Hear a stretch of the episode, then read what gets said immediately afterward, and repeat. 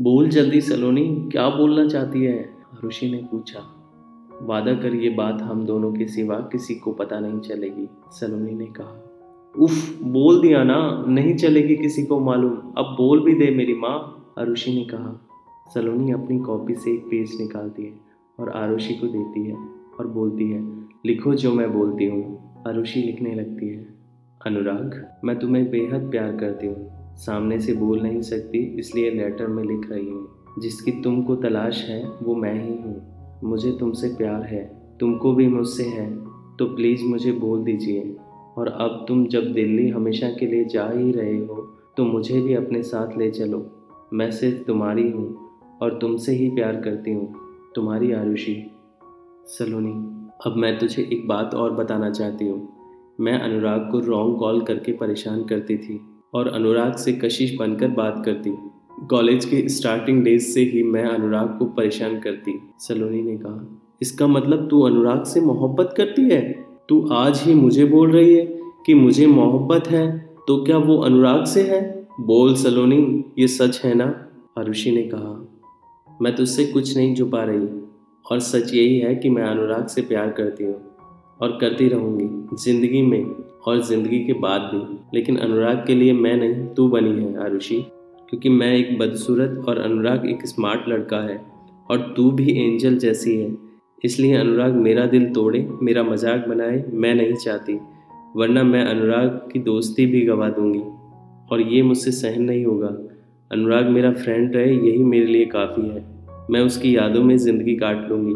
लेकिन अगर अनुराग ने मेरा दिल तोड़ दिया, मेरी बदसूरती और रंग का मज़ाक बनाया तो मैं अनुराग की दोस्ती भी खो दूँगी, सलोनी ने कहा। तब क्या करें हम? ये बोल सलोनी। और ये तो बिल्कुल ठीक बोल रही है। तू बहुत काली और सिंपल सी है।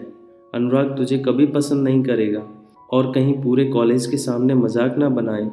इसलिए तू बोल मुझे क्या करना होगा, कशिश बनने के लिए।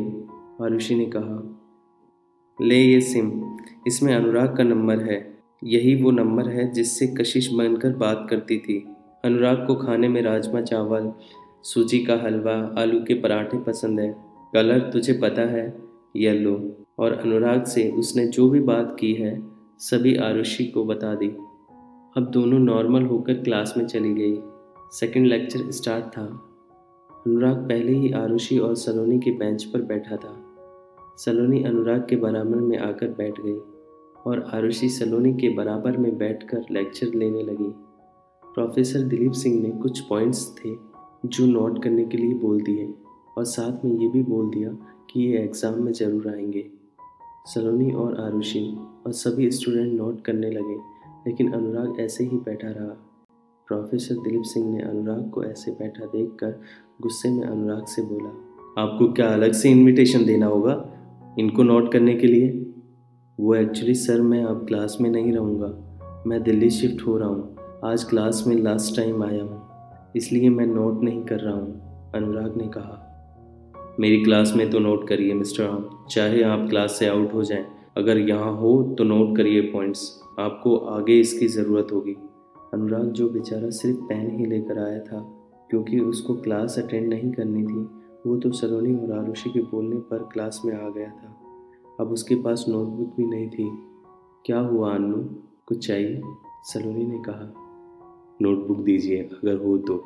ये बोलकर अनुराग ने सलोनी के बैग से एक नोटबुक निकाल ली और पॉइंट्स लिखने लगा। लेक्चर कंप्लीट हो गया। वो वापस आ गए। आज क्लास के लास्ट दिन भी अनुराग को दिलीप सर की डांट लगी। हँसते हुए सोहेल और प्रीतम ने अनुराग की मज़ाक बनाई। सभी लोग अनुराग ग्रुप के ग्राउंड में आ गए। सलोनी, प्रीतम, सोहेल, अनुराग, रचना, लेकिन आरुषि नहीं थी। अनुराग के मोबाइल की बैल बजी। अनुराग ने देखा कि कशिश का कॉल था। वो थोड़ा दूर चला गया। कॉल रिसीव किया। हेलो कशिश। हाँ अनुराग। आज आपकी वॉइस थोड़ी चेंज लग रही है, मिस कशिश। अनुराग ने कहा अच्छा हो सकता है। अच्छा कब मिल रही हो हमसे? क्योंकि आज मेरा आखिरी दिन है कॉलेज में। अनुराग ने कहा। कैंटीन में आए अभी? आरुषि ने कहा। ओके, अनुराग ने कहा। ऐसे ही बात करते रहिए और कैंटीन की तरफ़ आते रहिए, आरुषि ने कहा। लो, आ गया कैंटीन भी, अनुराग ने कहा। गेट के सामने वाले टेबल पर बैठिए। ओके, बैठ गया। प्लेट के नीचे एक लेटर है, रीड करिए। प्लेट को उठा कर नीचे से एक लेटर पड़ता है। अब सामने देखिए। इससे आगे हम नेक्स्ट एपिसोड में सुनेंगे।